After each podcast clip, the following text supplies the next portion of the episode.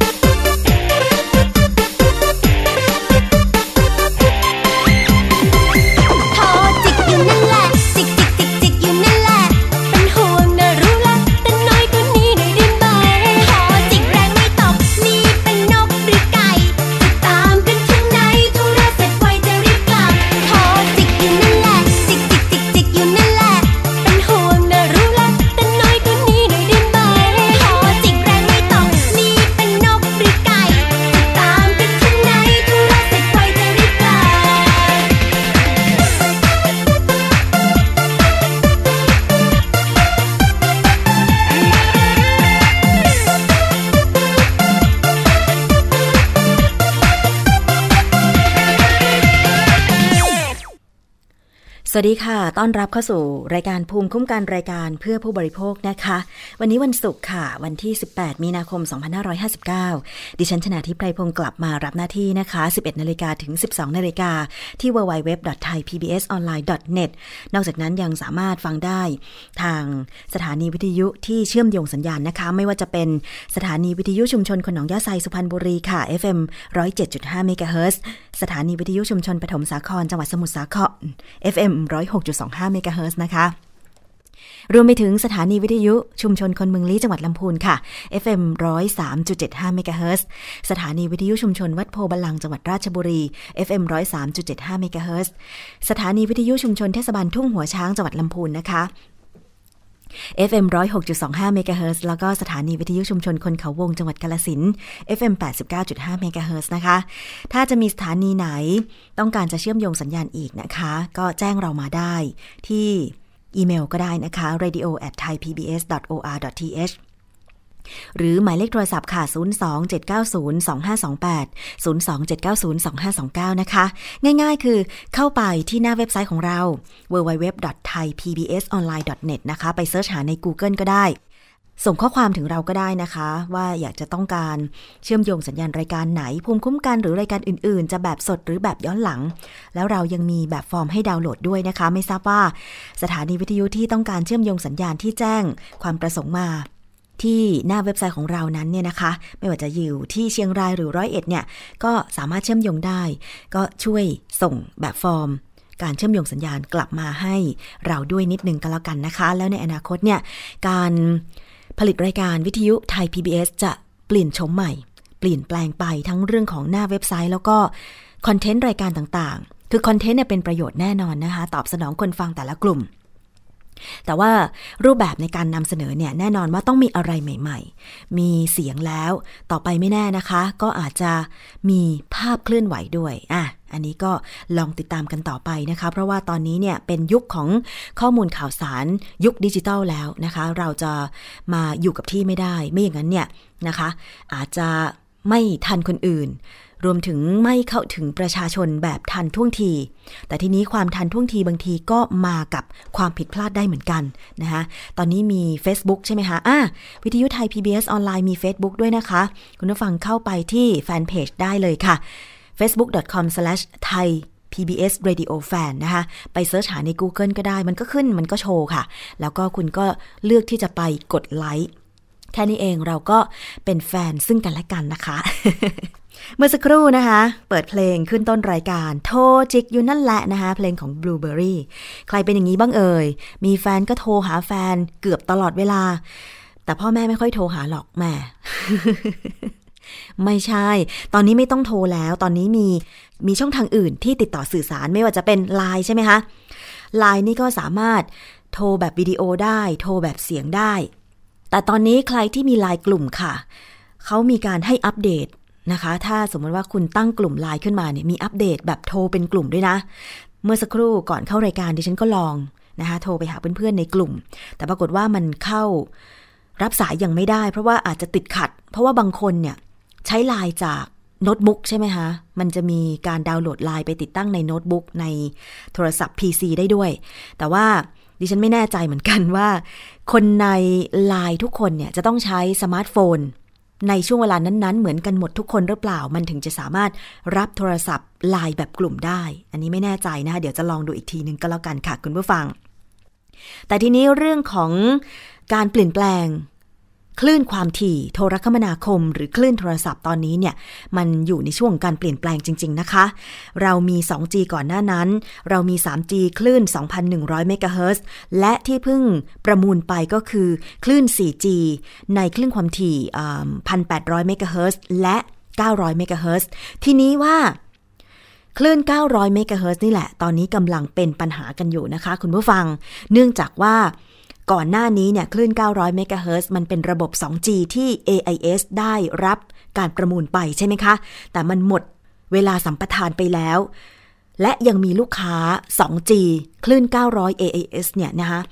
ที่ยังใช้เบอร์อยู่ ในระบบเนี่ยหลายแสนราย มีความกังวลกันนะคะ ว่าตอนนี้ถ้าไม่เร่งที่จะตัดสินใจเลือกใช้บริการด้วยคลื่นความถี่ประเภทไหนสำหรับลูกค้า 2G ของ AIS เนี่ยนะคะ ก็อาจจะต้องเจอกับปัญหากับซิมดับ ซึ่งตรงนี้ค่ะนายแพทย์ประวิทย์ลี่สถาพรวงศากรรมการกสทช ก็ระบุว่า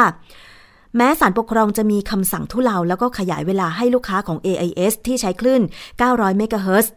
ในระบบ 2G จำนวนกว่า 4 แสนเลขหมายใช้งานได้ตามปกติ ไปจนถึงวันที่ 14 เมษายนนี้ แต่ระหว่างนี้ AIS ก็ต้องสื่อสารกับลูกค้า เพื่อให้มีความเข้าใจที่ถูกต้อง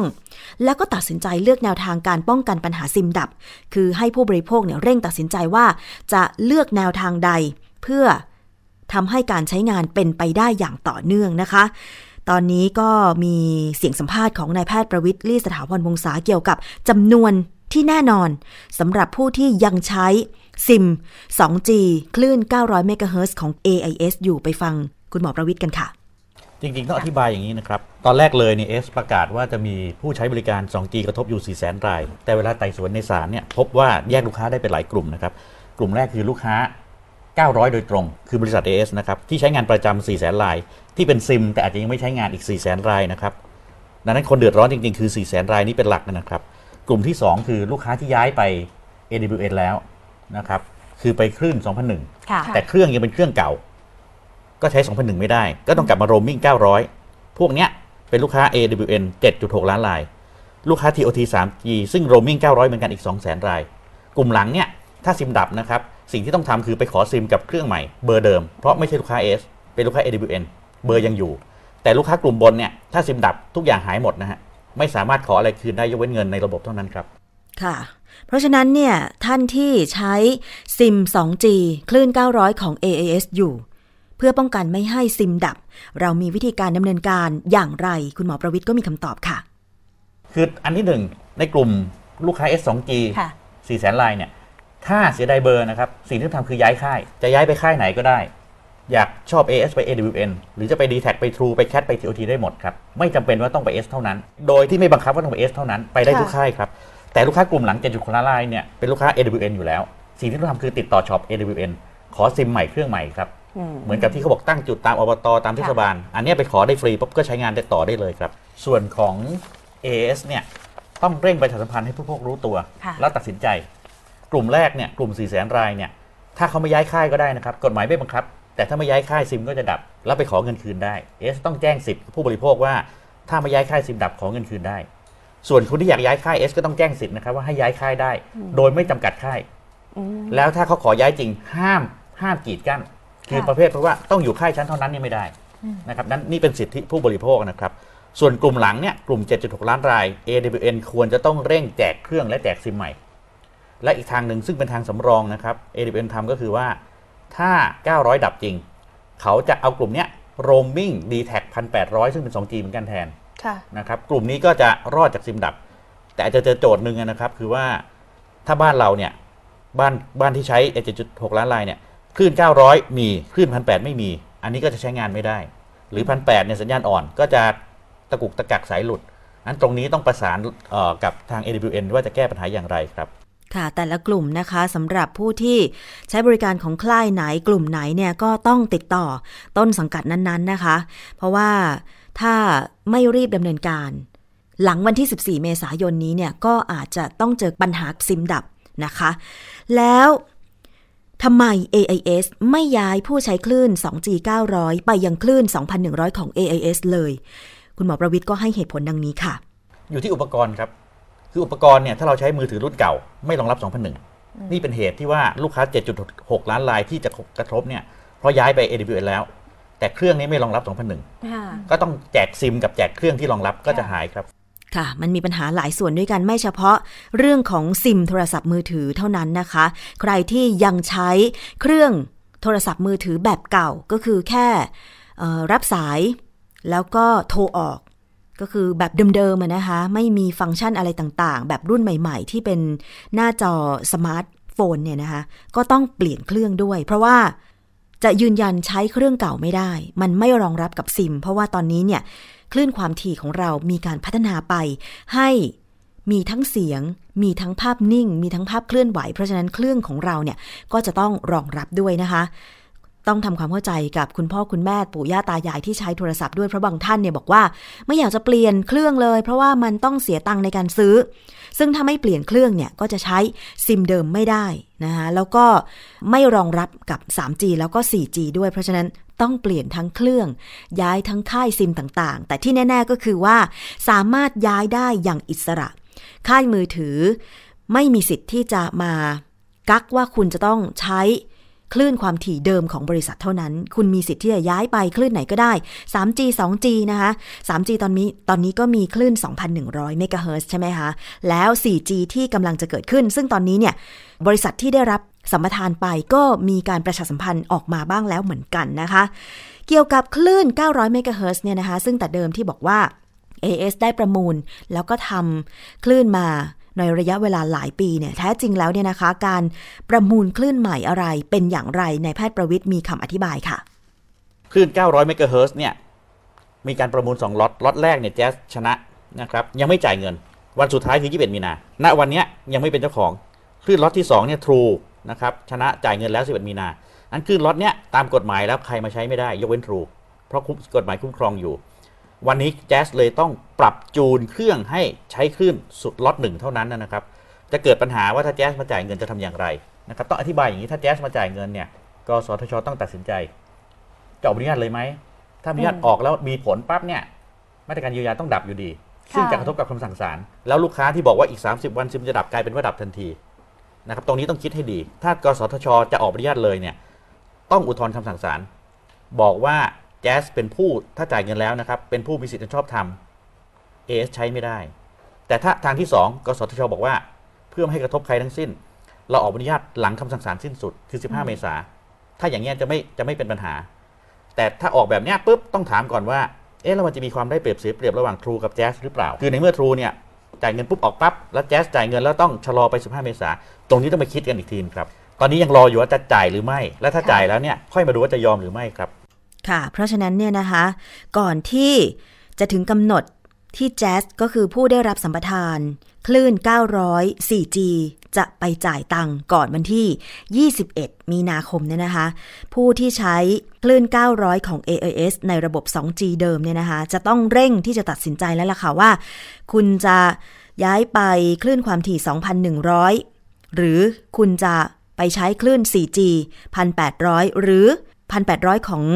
ล็อตที่ 2 เลยนะคะอันนี้ต้องตัดสินใจแล้วไม่อย่างนั้นเนี่ยซิมที่คุณใช้อยู่ก็จะดับก็คือไม่สามารถใช้งานได้ไม่มีการเชื่อมต่อ ยกเว้นว่าคุณจะไม่ใช้เบอร์นี้ละนะคะแล้วก็มีเงินที่ค้างอยู่ในระบบ ถ้าคุณเป็นระบบเติมเงิน อันนั้นก็เลือกตัดสินใจเอาเองนะคะ คุณผู้ฟัง ก็มีคำถามอีกว่าทำไม เมืองไทยเราเนี่ยหลังการประมูลคลื่น 3G 2,100 ก็ดี หรือ 4G 1,800 และ 900 เมกะเฮิรตซ์ก็ดี ผู้บริโภคเองก็ยังไม่ได้รับประโยชน์จากการประมูลอย่างเต็มที่ ไม่ว่าจะเป็นเรื่องของความเร็วของอินเทอร์เน็ต ก็ยังไม่เร็วเท่าที่ควรเหมือนที่ออกข่าวก่อนหน้านี้สัญญาว่าจะเร็วกี่เมกกี่เมกอะไรอย่างเงี้ยนะคะ หรือแม้แต่ค่าโทรศัพท์บางทีก็ยังเห็นโปรโมชั่นที่ ดูแล้วว่าค่าโทรก็ยังแพงอยู่ นะไม่เป็นไปตามที่ประกาศของกสทชนะคะ ซึ่งเรื่องนี้นายแพทย์ประวิทย์ก็มีคำตอบค่ะ ต้องอธิบายว่าจริงๆ ถ้าเอาเฉพาะขึ้นพันแนะครับ รายที่ชนะประมูลชำระเงินแล้วได้ใบอนุญาตแล้วเนี่ยก็เริ่มเปิดบริการแล้วนะครับค่ะทั้งสองราย แล้วก็มีโปรโมชั่น ราคาต่ำลงค่อนข้างมาก มีการเชิญชวนมากมายมหาศาลดังนั้น ตรงนั้นนะมีมากเพียงแต่ 900 ดูไม่คึกคัก เพราะอะไร เพราะว่าราคาประมูลสูงทำให้ต้องใช้เวลาไปหาเงิน กับหลักทรัพย์ค้ำประกัน ถ้าจำได้เนี่ยตอนประมูลพันแประมูลแป๊บไม่กี่วันก็มาชำระแล้วเพราะเงินมันน้อยนะครับเงินที่ต้องชำระมันน้อย แต่พอ 900เนี่ยเขาต้องไปสารวนกับธนาคารผ่านไป 2 เดือนกว่าถึงจะได้เงินมางั้นช่วงนี้เลยไม่ได้ไม่ได้เตรียมที่จะรณรงค์ให้ความรู้หรือแคมเปญกับผู้บริโภค เลยรู้สึกเหมือนกับว่าเอ้ยมันไม่คึกหรือเปล่า แต่ถ้าชำระและได้ใบอนุญาตเมื่อไหร่เนี่ยเดี๋ยวคึกครับ อันที่หนึ่งเขาต้องค่ะเร่งสร้างโครงข่ายค่ะอะผมยกตัวอย่างนะครับคำสั่งศาลปกครองที่คุ้มครอง 30 วันเนี่ยถ้าทรูจะทำนะครับ ทรูต้องเร่งเจรจาโครงข่ายขอใช้โครงข่าย 900 พอครบ 14 เมษายน 15 เมษายน ถ้าครูทรูได้เช่าโครงข่ายสำเร็จนะทรูมีคลื่นทรูมีโครงข่ายทรูจะเปิดบริการต่อเนื่องแทนได้เลย โดยถูกกฎหมายด้วย นี่นี่คือสิ่งที่ทรูต้องทำดังนั้นพอทรูทำลักษณะนี้ได้เนี่ยก็จะออกแคมเปญโปรโมชั่นนะครับส่วน S เองก็ต้องออกแคมเปญโปรโมชั่นเพื่อจะทำอย่างไรให้ลูกค้าอยู่ต่อนะฮะส่วนแจ๊สถ้าชำระเงินแล้วเนี่ยต้องถามก่อนว่าเอ๊ะแจ๊สเป็นรายใหม่ไม่มีลูกค้าในมือ ขายของยังไงที่คนถึงจะมาซื้อเขาค่ะก็ต้องขายของดีกว่าหรือถูกกว่าอืมนั้นการต่อสู้ในตลาดจะดูเดือดแน่นอนครับ เรื่องค่ะโปรโมชั่นตามกฎหมายต้องส่งทุกเดือนอยู่แล้วครับค่ะพอส่งทุกเดือนเราจะตรวจสอบว่าเป็นไปตามกฎหมายไหม แต่เรื่องการขยายโครงข่ายต้องเรียนอย่างนี้ครับว่าการขยายโครงข่ายเนี่ยเรากำหนดอยู่แล้วว่า 4 ปีต้องเท่าไหร่ 8 ปีต้องเท่าไหร่นะครับ ในแต่ละเดือนเนี่ยอยู่ๆเขาตั้งเสาเองไม่ได้นะครับ มันถือเป็นสถานีวิทยุคมนาคมเขาต้องค่ะขออนุญาตเราค่ะ นั้นเรารู้อยู่แล้วว่าแต่ละเดือนเนี่ยมันบวกเขาเพิ่มไปเท่าไหร่แค่ไหนแล้วตรงตามกำหนดไหมครับ ค่ะ แล้วเรื่องของสัญญาณโทรศัพท์ที่ตอนนี้ยังมีบางพื้นที่ที่ติดติดดับดับขาดขาดหายหายบ้าง ผู้บริโภคเองมีวิธีการทดสอบสัญญาณอย่างไรคะ จริงๆ ถ้าเป็นการใช้งานประเภทโทรออกรับสายนะครับ สิ่งที่ท่านต้องสังเกตคือเรื่อง เอ๊ะสายหลุดไหมโทรไม่ออกไหมโทรไม่ติดไหม ไม่มีวิธีอื่น เพราะมันคือการใช้งานจริง แต่ถ้าเป็นบริการที่เรียกว่าข้อมูลหรืออินเทอร์เน็ต เราก็สามารถเข้าเอ่อเว็บหรือแอปพลิเคชันที่ทดสอบความเร็วได้ อันนี้มันจะบอกว่าที่โฆษณาว่า 3G 4 เมก 4G เป็น 20 เมกมันได้จริงไหม แล้วเก็บเป็นหลักฐานได้ เซฟข้อมูลไว้ ถ้ารู้สึกว่าบ้านชั้นเนี่ย โอ้โห มันช้าตลอด ก็เก็บหลักฐานแล้วมาร้องเรียนกสทช ได้ ถ้าเป็นจริงเราจะสั่งให้บริษัทปรับปรุงคุณภาพ โดยปกติเรามีรถ ตระเวนทดสอบอยู่แล้ว แต่ต้องเรียนให้ทราบว่าค่ะ เราจะขับไปเส้นทางสาธารณะ แล้วก็คอยเปรียบเทียบว่าค่ายไหนคุณภาพดีหรือไม่ดีอย่างไร ซึ่งโดยหลักต้องเรียนอย่างนี้ครับว่าโดยเฉลี่ยแล้วอยู่ในเกณฑ์มาตรฐาน แต่ส่วนใหญ่เนี่ยผู้บริโภคอาจจะไม่ได้ใช้งานตามถนนเหมือนเราใช้งานตามบ้านตามโรงเรียนตามห้าง จุดพวกนั้นเนี่ยบางทีรถเราไม่ได้เข้าไปนั้นถ้าเจอปัญหาให้ตรวจสอบคุณภาพและรายงานได้นะครับ แต่ในอนาคตเนี่ยเรามีแผนนะครับ จะซื้ออุปกรณ์ประเภทเหมือนเป้ฮะ วัดสัญญาณเป็นเป้แล้วเดินตามห้างเลยค่ะเพื่อจะทดสอบว่าห้างไหนคุณภาพค่ายไหนเป็นอย่างไรครับอะเพราะฉะนั้นผู้ใช้โทรศัพท์ทุกรายนะคะ สามารถดาวน์โหลดแอปพลิเคชัน มาติดตั้งในมือถือของคุณ แล้วก็ลองวัดดูสิว่า ความเร็วหรือว่าสัญญาณโทรศัพท์ที่อยู่ของคุณที่บ้านของคุณที่ทำงานของคุณนั้นเนี่ยนะคะ มันเสถียรหรือว่ามันขาดขาดหายหายๆแล้วก็เก็บเป็นหลักฐานนะคะ รวมถึงความเร็วอินเทอร์เน็ตต่างๆ เร็วแบบที่ค่ายมือถือโฆษณาไว้หรือไม่ ถ้าไม่เร็วจริงเนี่ยนะคะ crop หน้าจอไว้อะไรก็ได้ ส่งไปที่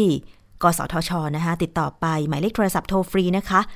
1200 ค่ะ อย่างที่คุณหมอประวิทย์บอกว่า เมื่อมีร่องเรื่องร้องเรียนเข้าไป กสทช ก็จะสั่งให้ค่ายมือถือปรับปรุงความเร็วของสัญญาณโทรศัพท์แล้วก็อินเทอร์เน็ตด้วยนะคะ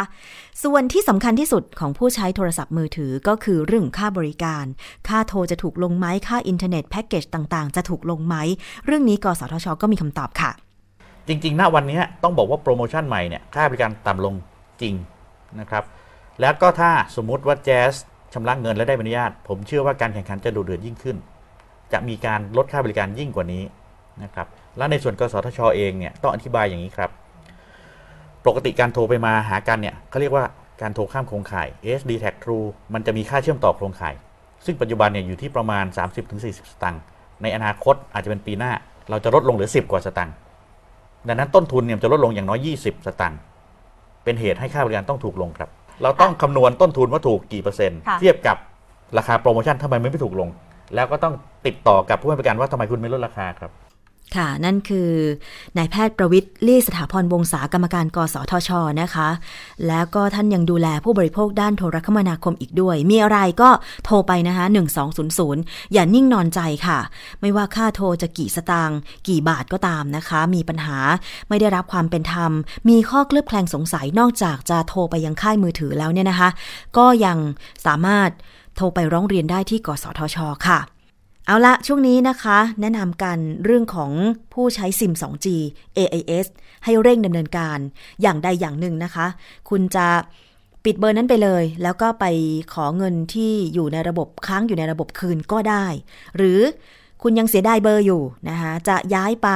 3G คลื่น 2,100 ค่ายไหนก็ได้ หรือจะรอใช้ 4G ของค่ายเดิมก็ได้ อยู่ที่ความสะดวกของผู้บริโภค ค่ายมือถือไม่มีสิทธิ์ที่จะมากักไม่ให้คุณไปใช้ค่ายอื่นนะคะ อันนี้ย้ำกันอีกทีหนึ่งเรื่องของสิทธิผู้บริโภคค่ะเอาละช่วงนี้ฟังเพลงเพราะๆกันเดี๋ยวช่วงหน้ายังมีเรื่องอื่นๆมานำเสนอกันต่อนะคะ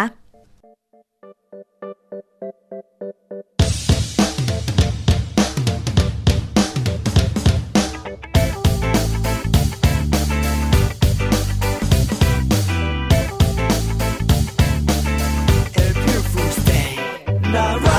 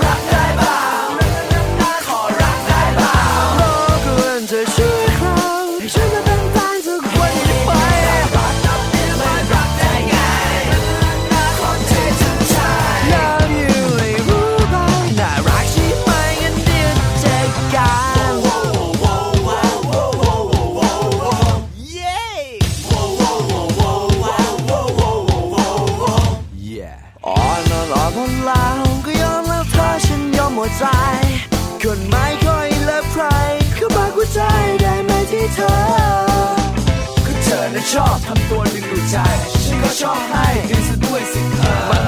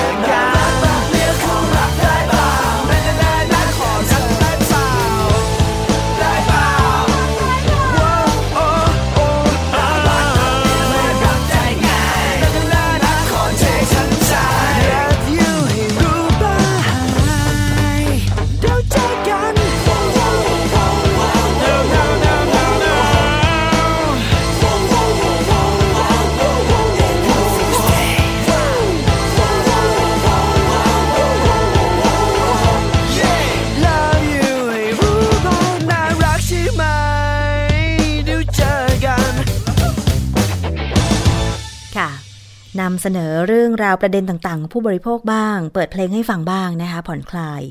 ในช่วงวันเวลาของการทำงานนี้นะคะ กับรายการภูมิคุ้มกันค่ะ ช่วงนี้มีความเคลื่อนไหวโครงการ Face Off ของนางสาวเซปิงเชยสารมานำเสนอคุณผู้ฟังนะคะหลังจากที่มีการร้องเรียนกันไปร้องเรียนกันมานะแล้วก็มีการถแถลงข่าวคุณสุรชัยสมบัติเจริญว่าเนี่ยไปทำศัลยกรรม แล้วหน้าเป็นแบบนี้แบบนี้นะคะ ล่าสุดนี้ค่ะนางสาวเซปิงชยสารก็ได้นำหลักฐานเข้าร้องเรียนต่อแพทยสภากรณีที่นายแพทย์ชลทิศสินรัชตานันนายกสมาคมศัลยกรรมตกแต่งใบหน้าแห่งประเทศไทยนะคะระบุว่าคลินิกของนายแพทย์ชลทิศเนี่ยใช้บุคคลที่ไม่ใช่แพทย์ทำศัลยกรรมให้กับประชาชนนะคะ นางสาวเซปิงพร้อมด้วยทนายความค่ะ ได้นำภาพแล้วก็คลิปวิดีโอ เข้ายื่นต่อนายแพทย์สัมพันธ์คมฤทธิ์เลขาธิการแพทยสภาเพื่อกล่าวโทษ นายแพทย์ชลทิศสินรัชตานันนายกสมาคมศัลยกรรม ตกแต่งใบหน้าแห่งประเทศไทยนะคะ โดยอ้างว่า คลินิกของนายแพทย์ชลทิศรับทำศัลยกรรมให้กับลูกค้ารวม 6 คน แต่ตามหลักฐานพบว่าให้บุคคลที่ไม่ใช่แพทย์ทำศัลยกรรมแทนนะคะไปฟังเสียงของคุณเซปิงค่ะ วันนี้เซปิงมากล่าวโทษกับคุณหมอชลทิศนะคะ แล้วก็บุคคลที่เกี่ยวข้องทุกท่าน ในเรื่องของการทำตาสองชั้น แล้วก็ทำเฟสล็อกโดยไม่ใช้แพทย์ทำการผ่าตัดค่ะ ไม่ว่าจะเป็นที่ทีรพรการแพทย์คลินิกนะคะ หรือจะเป็นที่โรงพยาบาลสมิติเวชธนบุรีค่ะ ในส่วนของวันนี้ก็ได้นำหลักฐานที่เป็นภาพบันทึกวิดีโอเนี่ยมามอบให้กับแพทยสภาด้วย ซึ่งมีจำนวนผู้เสียหายอยู่ในเนี้ยทั้งหมด 6 รายด้วยกันนะคะ และหลังจากนั้นก็เรายังมีหนังสือที่จะขอคัดค้าน กรรมการของแพทยสภาสองท่านด้วยกัน ซึ่งกรรมการสองท่านเนี้ยก็ได้อยู่ในสมาคมศัลยกรรมตกแต่งใบหน้าแห่งประเทศไทย ซึ่งมีคุณหมอชลทิศศิลชตานันเป็นนายกสมาคมนี้ด้วยนะคะ ก็คิดว่าวันนี้คงจะต้องการให้แพทยสภาเนี่ยมีการพิจารณาในเรื่องของจริยธรรมแพทย์ค่ะ ทางด้านนายแพทย์สัมพันธ์คมฤทธิ์นะคะเลขาธิการแพทยสภาก็ยืนยันว่า จะนำหลักฐานทั้งหมดเข้าสู่การพิจารณาของคณะอนุกรรมการ ด้านจริยธรรมของแพทยสภา แล้วก็จะเรียกผู้เกี่ยวข้องทั้งหมดเข้ามาชี้แจง เมื่อได้ข้อมูลทั้งหมดก็จะเสนอให้กรรมการแพทยสภาพิจารณาต่อไปนะคะ ส่วนกรณีที่คุณเซปิงบอกว่าคัดค้านที่ตนเองพิจารที่ คุณหมอสัมพันธ์เนี่ยจะมาพิจารณาเรื่องนี้ อ้างว่ามีตำแหน่งในสมาคมศิลปกรรมตกแต่งใบหน้าแห่งประเทศไทย ซึ่งเกี่ยวข้องกับนายแพทย์ชลทิศนั้นเนี่ยนายแพทย์สัมพันธ์ก็ยืนยันว่าจะไม่เข้าไปมีส่วนเกี่ยวข้องในการพิจารณาเรื่องนี้ โดยจะให้ความเป็นธรรมกับทุกฝ่ายตามข้อเท็จจริง ไปฟังเสียงของนายแพทย์สัมพันธ์ค่ะอันนี้เป็นไปตามข้อบังคับในการพิจารณาคดีทางจริยธรรมอยู่แล้วนะครับ เพราะฉะนั้นผู้ที่จะกล่าวหาหรือกล่าวโทษเนะก็มีสิทธิ์ในการที่จะร้องเรียนต่อแพทยสภาในการกระทำของใดๆของแพทย์เกี่ยวกับการประกอบวิชาชีพวิศกรรม หรือเกี่ยวกับจริยธรรมนะครับวันนี้คุณแซปิงก็ได้มายื่นนะครับในเรื่องของมาตรฐานนะครับในการประกอบวิชาชีพวิศกรรมของคุณหมอชลทิศศิลปกานันนะครับ ก็ โดยหน้าที่แล้วเลขาธิการรัฐสภาก็ต้องรับเรื่องอยู่แล้ว อันนี้เป็นเรื่องปกตินะครับซึ่งก็เคยมีเรื่องที่โด่งดังเรื่องที่เป็นข่าวก็เลขาธิการรัฐสภาก็ต้องมารับนะหลายเรื่องแล้วไม่ใช่เรื่องนี้เรื่องเดียวหรอกนะครับนะเป็นเรื่องปกตินั้นเรื่องนี้เนี่ยก็จะเข้าสู่กระบวนการพิจารณาเลยนะครับเข้าสู่อนุกรรมการจริยธรรมชั้นจอนะก็คือจริยธรรม แล้วต้องให้ดูว่าคณะกรรมการจริยธรรมเนี่ยจะพิจารณาประการใดจากหลักฐานข้อเท็จจริงที่ได้จากทั้งของคุณเซปิงแล้วก็ของคุณหมอชนทิศและโรงพยาบาลที่เกี่ยวข้องนะครับ ทุกส่วนหรือแม้แต่พยานต่างๆนะครับ ที่อนุกรรมการนะครับที่ต้องมาใช้ในการพิจารณานะครับ ก็คงคือ ต้องให้ข้อมูลได้รับข้อมูลจากทั้งสองฝ่ายครับก็เมื่อเวลาไม่สามารถจะบอกได้ แต่เรื่องนี้น่าจะเร็วนะครับ ทุกครั้งนะครับที่มีมีเรื่องที่เป็นข่าวเมื่อก่อนอุ้มบุญนะครับก็ครั้งหนึ่งแล้วหมายต้องเร็วต้องต้องอะไรอย่างนี้นะแต่จริงๆกระบวนการเนี่ยถ้าจะเอาความยุติธรรมและคุณภาพในการใช้ดุลพินิจเนี่ยมันเร็วไม่ได้หรอกนะเพราะมันจะต้องมีข้อมูลจาก สองฝ่ายฝ่ายละครั้งสองครั้ง แล้วก็จากราชวิไลหรือจากสมาคมที่เกี่ยวข้องที่เกี่ยวข้องนะราชวิไลนะครับที่เกี่ยวข้องต้องให้ความเห็นไปด้วยอะไรอย่างเงี้ยนะครับ ว่าเรื่องมาตรฐานเนี่ยมันมีปัญหาหรือว่ามันถูกต้องแล้วก็แล้วแต่สิ่งที่ความเห็นแต่ละฝ่ายมันจะออกมานะครับ ผมเชื่อในเกรอบเวลาก็คงไม่นานหรอกนะคงไม่นานมากนะครับ ไม่นานมาก เพราะว่ากรณีนี้ก็เป็นที่สนใจของของสื่อมวลชนแล้วก็ของประชาชนทั่วไป ค่ะ ก็ต้องรอติดตามนะคะ คดีนี้ เนื่องจากว่าการที่มีผู้มีชื่อเสียงเข้ามาเป็นผู้รับบริการทำศัลยกรรม คนก็เลยสนใจ ประกอบกับ ศัพท์ใหม่ๆ ที่ใช้ในวงการศัลยกรรม บางท่านก็อาจจะไม่ค่อยคุ้นหู ดิฉันเองก็ไม่คุ้นหูนะ อย่าง face off เนี่ย เคยได้ยินแต่ในหนัง ว่ามันสามารถที่จะผ่าตัดศัลยกรรมเปลี่ยนหน้าเปลี่ยนโครงสร้าง ให้คนจำไม่ได้ไปเลย ซึ่งบทหนังบางที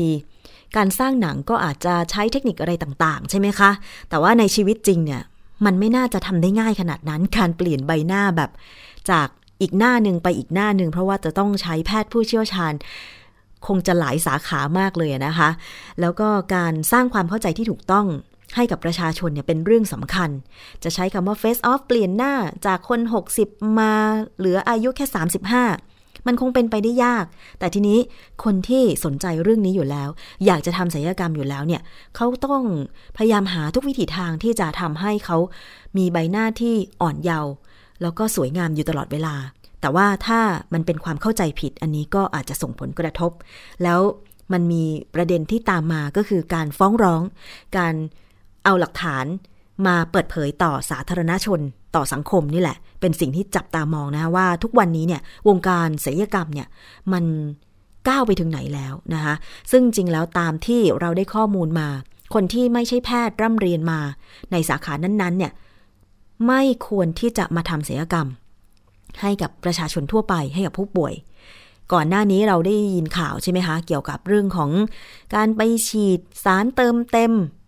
แล้วอันตรายหน้าย้วยหน้าเน่า เสริมจมูกแล้วไม่ได้มาตรฐานนะคะ จมูกเน่าต้องผ่าตัดโน่นนี่นั่น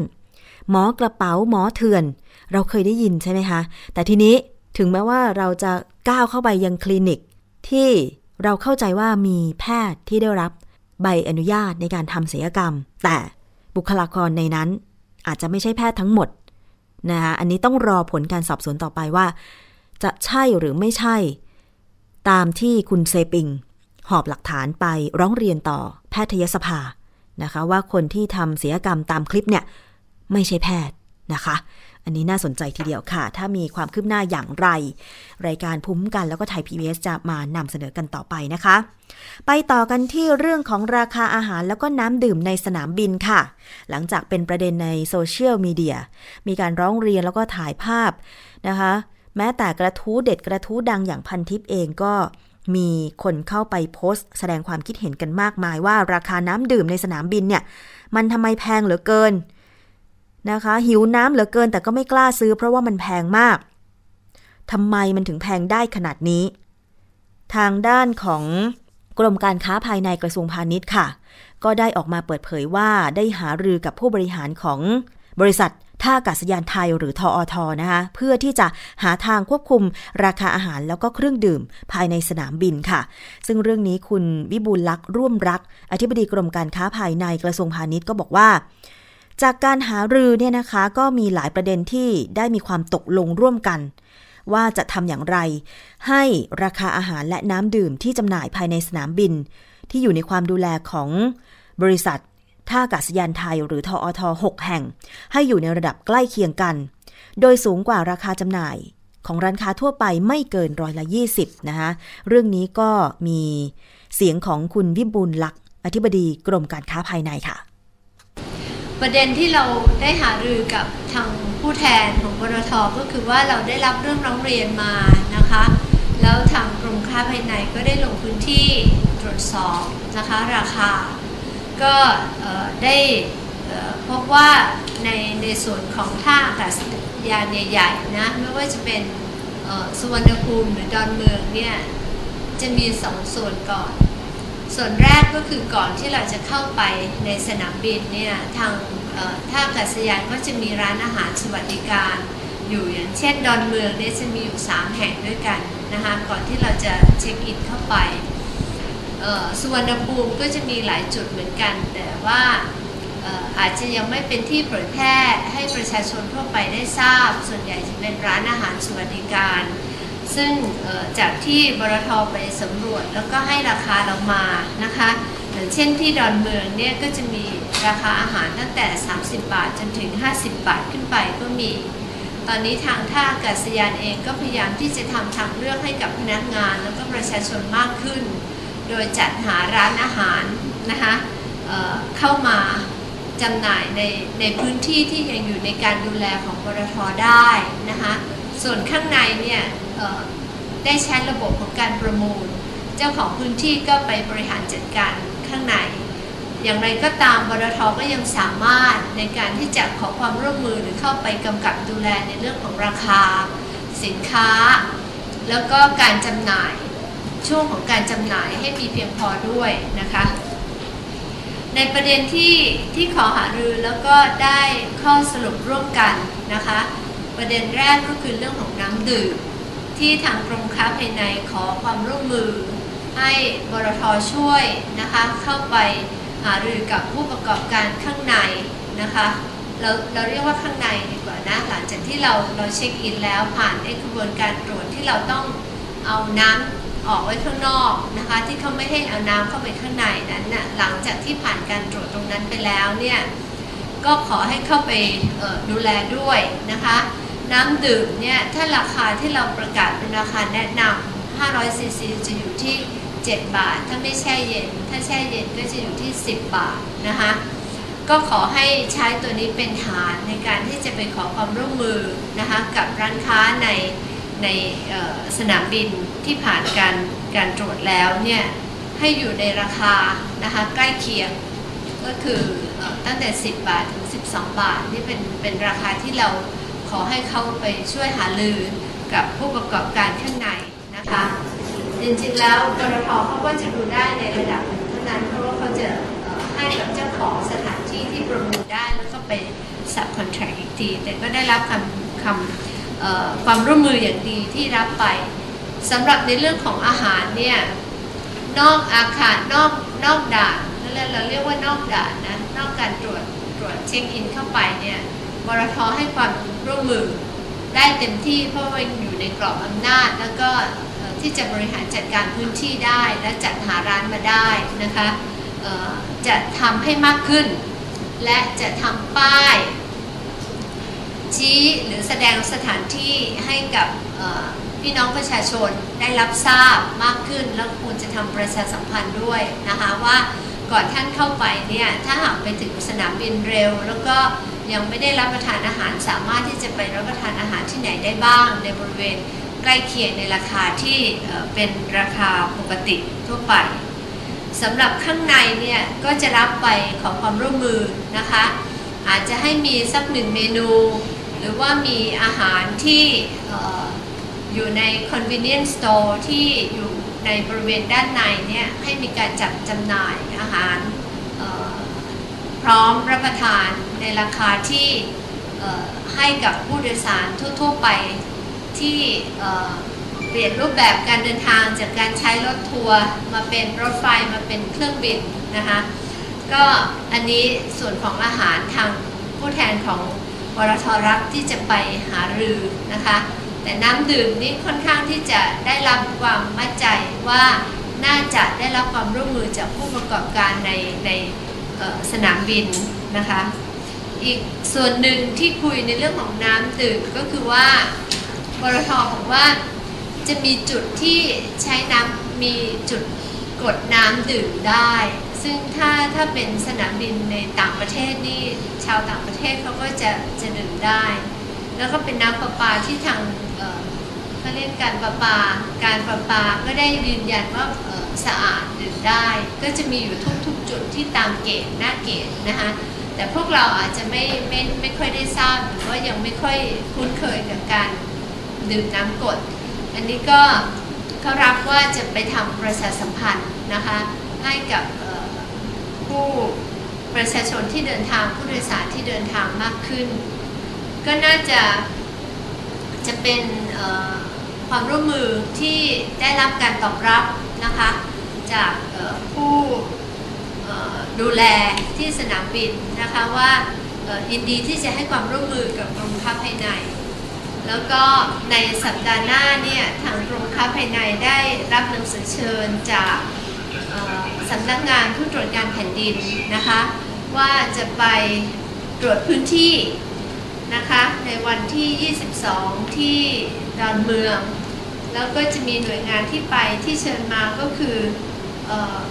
ทาง กรมค้าภายในที่เป็นคณะกรรมการกลางว่าด้วยราคาสินค้าและบริการ แล้วก็สำนักงานคณะกรรมการคุ้มครองผู้บริโภคที่จะไปที่พื้นที่ด้วย ทางบรทก็บอกว่าก็พร้อมที่จะไปไปแนะนำสถานที่ต่างๆ แล้วก็ให้มีความมั่นใจว่าจะมีร้านอาหาร แล้วก็มีเครื่องดื่มในราคาที่เหมาะสมนะคะให้กับพี่น้องประชาชนได้ นี่ก็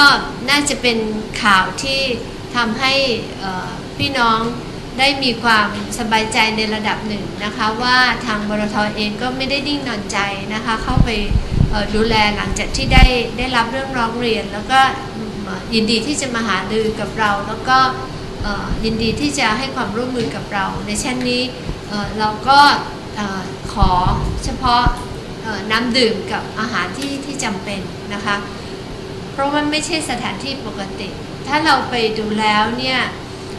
สนามบินทุกแห่งทั่วโลกก็จะมีราคาที่แตกต่างกันกับราคาข้างนอก แต่ส่วนที่เราขอสำหรับประเทศไทยก็เพราะว่ารูปแบบการเดินทางของคนไทยได้เปลี่ยนแปลงไปแล้วนะคะ มาใช้สายการบิน low cost มากขึ้น นั้นก็ขอให้มีการดูแลพี่น้องประชาชนด้วยค่ะ ใช่ค่ะ วิธีการเดินทางของประชาชนในยุคปัจจุบันนี้เนี่ยเปลี่ยนแปลงไป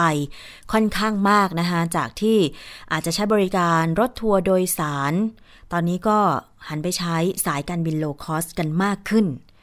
ทำให้ผู้คนที่ไปใช้บริการที่สนามบินต่างๆ เกือบทั่วประเทศมั้งคะดิฉันว่านะ ยกเว้นในจังหวัดเล็กๆเนี่ยสนามบินหลักๆ ใหญ่ ๆ เนี่ย ในกรุงเทพสุวรรณภูมิเอ่ยดอนเมืองเอ่ยเต็มนะคะ ดิฉันยังตกใจคือ โอเค เราไม่ค่อยได้ใช้บริการสายการบินบ่อยแบบทุกเดือนอะไรอย่างเงี้ย แต่ไปทีหนึ่งโอ้โห คิวยาวมากนะคะนั่นสิ มันเป็นเพราะอะไร คือโอเคมันมีทางเลือกมากขึ้น มีสายการบิน low cost airline มากขึ้น ราคามันอาจจะดูแล้วมีโปรโมชั่น ที่ราคาถูกลงเดินทางได้ไว คนก็เลยหันไปใช้บริการนะคะสะดวกรวดเร็วด้วย เพราะฉะนั้นเนี่ยก็เลยทำให้ ราคาอาหารอะไรต่างๆ มันปรับเพิ่มขึ้นด้วยหรือเปล่า อย่างที่ท่านอธิบดีกรมการค้าภายในคุณวิบุลลักษ์บอกไปนะคะว่า ราคาที่มันแพงเนี่ย เพราะว่าทออทไปให้สัมปทาน พอผู้รับสัมปทานไปจัดหาร้านค้าเข้ามาดำเนินการ มันก็เลยราคาบวกบวกไป มันก็เลยเพิ่มสูงขึ้น สุดท้ายก็มาบวกราคาเอากับสินค้าต่างๆ ที่จำหน่ายให้กับผู้บริโภคผู้ไปใช้ อย่างทีมข่าวของไทย PBS สำรวจราคาสินค้าที่ตั้งอยู่ ภายในอาคารผู้โดยสาร และเป็นร้านค้าประเภทฟาสต์ฟู้ดเขาขายน้ำดื่มในราคาขวดละ 30 บาท น้ำอัดลมหรือชาเขียวเนี่ย ขายในราคา 40-45 บาท ต่อขวดนะคะ ซึ่งก็แพงกว่าร้านค้าข้างนอกแน่นอน มันมากด้วยแพงกว่ามากด้วยอย่างชาเขียวข้างนอกเนี่ย ไม่แน่ใจราคามันอยู่ที่ 25 บาทหรือเปล่าดิฉันก็ไม่เคยซื้อกินสักที แต่น้ำดื่มเนี่ยเห็นว่าถ้าขวดละ 30 บาท คือ เข้าใจว่ามันเป็นขวดเล็ก 500ซีซีมั้งคะเนี่ยนะคะ คือถ้ามันเป็นแบบขวดลิตรอะไรอย่างเงี้ยมันน่าจะสูงกว่านี้ แล้วก็ถ้าเป็นร้านค้าประเภทสะดวกซื้อภายใน พื้นที่ใกล้กับประตูขึ้นเครื่อง ขายน้ำดื่มและน้ำอัดลมราคา ที่สูงกว่าราคาจำหน่ายในสาขาอื่นๆ ถึง 5 บาทต่อรายการ เนื่องจากว่าราคาค่าเช่าพื้นที่แตกต่างกัน ยิ่งถ้าเช็คอินเข้าไปแล้วระหว่างรอนั่งนั่งรอขึ้นเครื่องเนี่ยนะคะ แทบจะไม่กล้าซื้อของกินเลยนะสำหรับดิฉันอะนะคะต้องกินจากข้างนอกไปให้เสร็จสับ แต่ทีนี้บางคนเนี่ยมันไม่ใช่อย่างนั้น นักท่องเที่ยวต่างประเทศเขามารอต่อเครื่องไปอีกที่หนึ่งเนี่ย บางคนเขาก็ไม่ได้ออกมา จากพื้นที่ที่รอขึ้นเครื่องไงคะใช่ไหมคะเขาขี้เกียจบ้างอะไรบ้างเขากลัวไม่ทันบ้างเขาก็ไม่แน่ใจว่าข้างนอกเนี่ยจะเป็นยังไงคนจะเยอะไหมแออัดไหมนะคะเขาก็เลยนั่งรอ แต่ทีนี้ระหว่างนั่งรอเนี่ยอย่างน้อยๆเขาก็ต้องดื่มน้ำนะคะ หาอะไรรองท้องนิดๆหน่อยๆบ้าง ซึ่งราคาของสนามบินแต่ละที่ ราคาสินค้ามันแตกต่างกันก็จริง แต่ว่าอย่าให้มันแบบ แตกต่างกันก้าวกระโดดมากไปนักนะคะมันจะส่งผลกระทบจริง ๆนะคะ อย่างเวลาไปต่างประเทศ สนามบินอื่น ๆ ดิฉันก็ไป ไปใช้บริการเหมือนกันนะ อย่างที่ญี่ปุ่นที่สนามบินคันไซอย่างเงี้ยค่ะ ราคาของข้าวประเภทข้าว หน้าเนื้อหน้าหมูหน้าอะไรอย่างเงี้ย ดูว่าราคามันก็ไม่ได้แตกต่างจากร้านค้าทั่วไปมากนักเลย ลองสังเกตดูนะคุณผู้ฟังลองไปสนามบินที่ญี่ปุ่น ถ่ายภาพมาก็ได้นะคะถ่ายภาพร้านค้าภายในสนามบิน เขาจะมีเมนูและมีราคาติดพร้อมเลยนะ ประกาศเลยนะคะดีมากเลยอะ่ะดิฉันอยากให้เมืองไทยเป็นอย่างนี้จริง ๆ เลยนะ มีรูปอาหาร มีราคา แสดงโชว์ เป็นป้ายใหญ่โตเลยนะคะแล้วก็แล้วเราก็ไปจิ้มจิ้มเอา เพราะเราพูดภาษาญี่ปุ่นไม่ได้ คือเขาออกแบบมาเพื่อการนี้โดยเฉพาะหรือเปล่าไม่แน่ใจนะคะ แต่ถ้าเมืองไทยทำอย่างนี้ได้ก็ดีนะ เพราะว่าคนต่างชาติบางทีก็ภาษาอังกฤษก็ไม่แข็งแรงเหมือนกันใช่ไหมภาษาไทยก็พูดไม่ได้อย่างเงี้ย ถ้าร้านอาหารของไทยที่อยู่ในพื้นที่สนามบินหรือแหล่งท่องเที่ยวต่างๆ จะทำแบบนี้คือถ่ายรูปอาหารมีราคา แล้วก็มีกำกับว่าเป็นราคาบาทอะไรอย่างเงี้ย เดี๋ยวนักท่องเที่ยวมาเขาก็จิ้มจิ้มเอา อืม ดีไหมสะดวกไหมนะคะอะเดี๋ยวติดตามดูกันต่อไปนะคะ ที่บอกว่ากรมการค้าภายในสคบแล้วก็หน่วยงานอื่นๆ จะลงพื้นที่ตรวจสอบที่สนามบินดอนเมืองว่าราคาสินค้าน้ำดื่มเป็นยังไงบ้างในสัปดาห์หน้านะเดี๋ยวเราเรานำมารายงานกันอีกครั้งหนึ่งก็แล้วกันนะคะ มาถึงช่วงท้ายของรายการวันนี้ค่ะ มีข่าวอีกนิดนึงนะคะ ใครที่ใช้บริการเรือโดยสารคลองแสนแสบที่วันก่อนเรือระเบิดที่ท่าเทพลีลาไปอะนะ ตอนนี้เขาจะมีการปรับเพิ่มราคาค่าโดยสารขึ้นทุกระยะระยะละ 1 บาท โดยบริษัทครอบครัวขนส่งอ้างว่าการปรับขึ้น ก็เพราะว่าราคาน้ำมันดีเซลมีราคาสูงขึ้นอย่างต่อเนื่องอะอันนี้เขาให้เหตุผลมานะ แต่สำหรับผู้ที่ใช้บริการผู้โดยสารบางส่วนที่ได้เข้าไปแสดงความคิดเห็นผ่าน Facebook ที่ใช้ชื่อกลุ่มว่ากลุ่มผู้โดยสารเรือคลองแสนแสบบนใต้ โพสต์ประกาศแจ้งขึ้นค่าโดยสารนะคะ มีคนเข้าไปแสดงความคิดเห็นว่า ไม่ได้กังวลเรื่องค่าโดยสารที่แพงขึ้น แต่อยากจะให้ปรับปรุงเรื่องการให้บริการนะคะสภาพเรือดีหน่อยพนักงาน ให้บริการดีหน่อย ให้ควบคู่กันไปกับค่าโดยสารที่แพงขึ้นนะคะอยากให้ครอบครัวขนส่ง ผู้ประกอบการเรือโดยสารคลองแสนแสบเนี่ยได้ทราบถึงตรงนี้นะคะ อะเรือระเบิดอะไรก็ว่ากันไปจะขึ้นก็ไม่ว่า แต่ว่าต่อไปอย่าให้เรือระเบิดอีกพนักงานก็รับแขกหน่อยก็แล้วกันนะคะ อีกเรื่องหนึ่งนะคะ ที่ประชุมครมอนุมัติ กรมทางหลวงยกเว้นค่าผ่านทางมอเตอร์เวย์หมายเลข 7 นะกรุงเทพพัทยาและหมายเลข 9 บางปะอิน บางพลีรองรับการเดินทางของประชาชนในช่วงเทศกาลสงกรานต์นี้นะคะ โดยมีผลตั้งแต่เวลาหลังเที่ยงคืนของวันที่ 9 เมษายน 2559 จนถึง 24นาฬิกาของวันที่ 17 เมษายน 2559 นะคะ แล้วก็การให้บริการขนส่งสาธารณะในช่วงเทศกาลสงกรานต์ได้เพิ่มตู้โดยสารรถไฟเที่ยววิ่ง เพิ่มจำนวนรถโดยสารประจำทางไม่ประจำทาง แล้วก็เที่ยวเสริมพิเศษจำนวน 59,718 เที่ยว จากปกติอยู่ที่ 331,197 เที่ยว โดยคาดว่าจะสามารถรองรับผู้โดยสารได้ประมาณ 25.93 ล้านคน เพิ่มจากปีก่อนที่รองรับได้ 21 ล้านคนนะคะ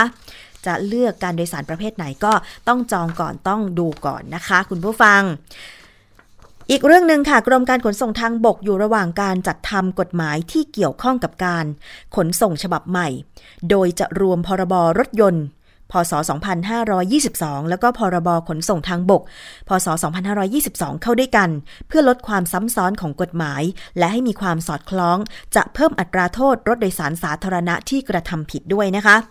พรบฉบับใหม่ที่จัดทำขึ้นมานั้นจะเพิ่มอัตราโทษ รถโดยสารสาธารณะที่กระทำความผิด ซึ่งรวมถึงรถแท็กซี่ด้วย อย่างเช่น การปฏิเสธผู้โดยสาร จะเริ่มต้นค่าปรับที่ 30,000 บาท จากปัจจุบันเริ่มต้นที่แค่ 1,000 บาท รวมทั้งยังได้เพิ่มโทษถึงขั้นจำคุก อย่างเช่นกรณี การกระทำของคนขับรถสาธารณะ ส่งผลให้เสื่อมเสียภาพลักษณ์ของประเทศในลักษณะรุนแรง เป็นการกระทำที่ไม่ปลอดภัย อุกชะกันทำร้ายร่างกายผู้โดยสาร โดยจะมีโทษปรับเพิ่มขึ้นเป็น 1-2แสนบาท จากปัจจุบันที่ปรับ มีโทษปรับไม่เกิน 5,000 บาท และโทษจำคุกด้วย อะ อันนี้คือเนื้อหาสาระของพรบ ด้านการขนส่งทางบก ฉบับใหม่นะคะ โดยได้นำเสนอร่างให้กฤษฎีกาพิจารณาแล้วกำลังเข้าสู่ขั้นตอนกระบวนการกฎหมาย ต้องใช้ระยะเวลาคาดว่าปีนี้ไม่น่าจะเสร็จทัน แต่เชื่อว่าเมื่อกฎหมายบังคับใช้จะแก้ไขปัญหาต่างๆ ที่เกิดขึ้นกับการใช้บริการรถสาธารณะได้ ทั้งนี้ยืนยันว่า ทางกรมการขนส่งทางบกได้เข้มงวดกับการใช้กฎหมาย เพราะว่านอกจากโทษปรับแล้วคนขับแท็กซี่จะต้องอบรมอีก 3 ชั่วโมงด้วย ซึ่งปัจจุบันกรมก็มีระบบเก็บข้อมูลรถโดยสารสาธารณะที่กระทำความผิดแล้วทำการตรวจสอบรถแท็กซี่ที่กระทำผิดซ้ำดำเนินการได้ไม่ยาก อันนี้ก็ดีนะคะคุณผู้ฟัง เพราะว่าวันสองวันนี้มันก็มีข่าวใช่ไหมที่คนขับแท็กซี่โมโห ที่ผู้โดยสารบอกทางไม่ชัดเจนนะบอกทางตลอดเวลา โมโหปุ๊บก็ใช้ท่อนเหล็กอะไรสักอย่างหนึ่งฟาดผู้โดยสารเลยทีเดียว เห็นว่าได้รับการลงโทษไปแล้วนะคะ อันนี้ก็รอดูว่ากฎหมายเกี่ยวกับการขนส่งเนี่ย สามารถที่จะบังคับใช้ได้เมื่อไหร่นะคะ คุณผู้ฟัง เอาละวันนี้รายการภูมิคุ้มกันหมดเวลาแล้วดิฉันชนะทิพไพรพงศ์ขอบคุณมากเลยนะคะสำหรับการติดตามรับฟังสัปดาห์หน้ากลับมาเจอกันใหม่ สวัสดีค่ะ เกราะป้องกันเพื่อการเป็นผู้บริโภคที่ฉลาดซื้อ และฉลาดใช้ ในรายการ ภูมิคุ้มกัน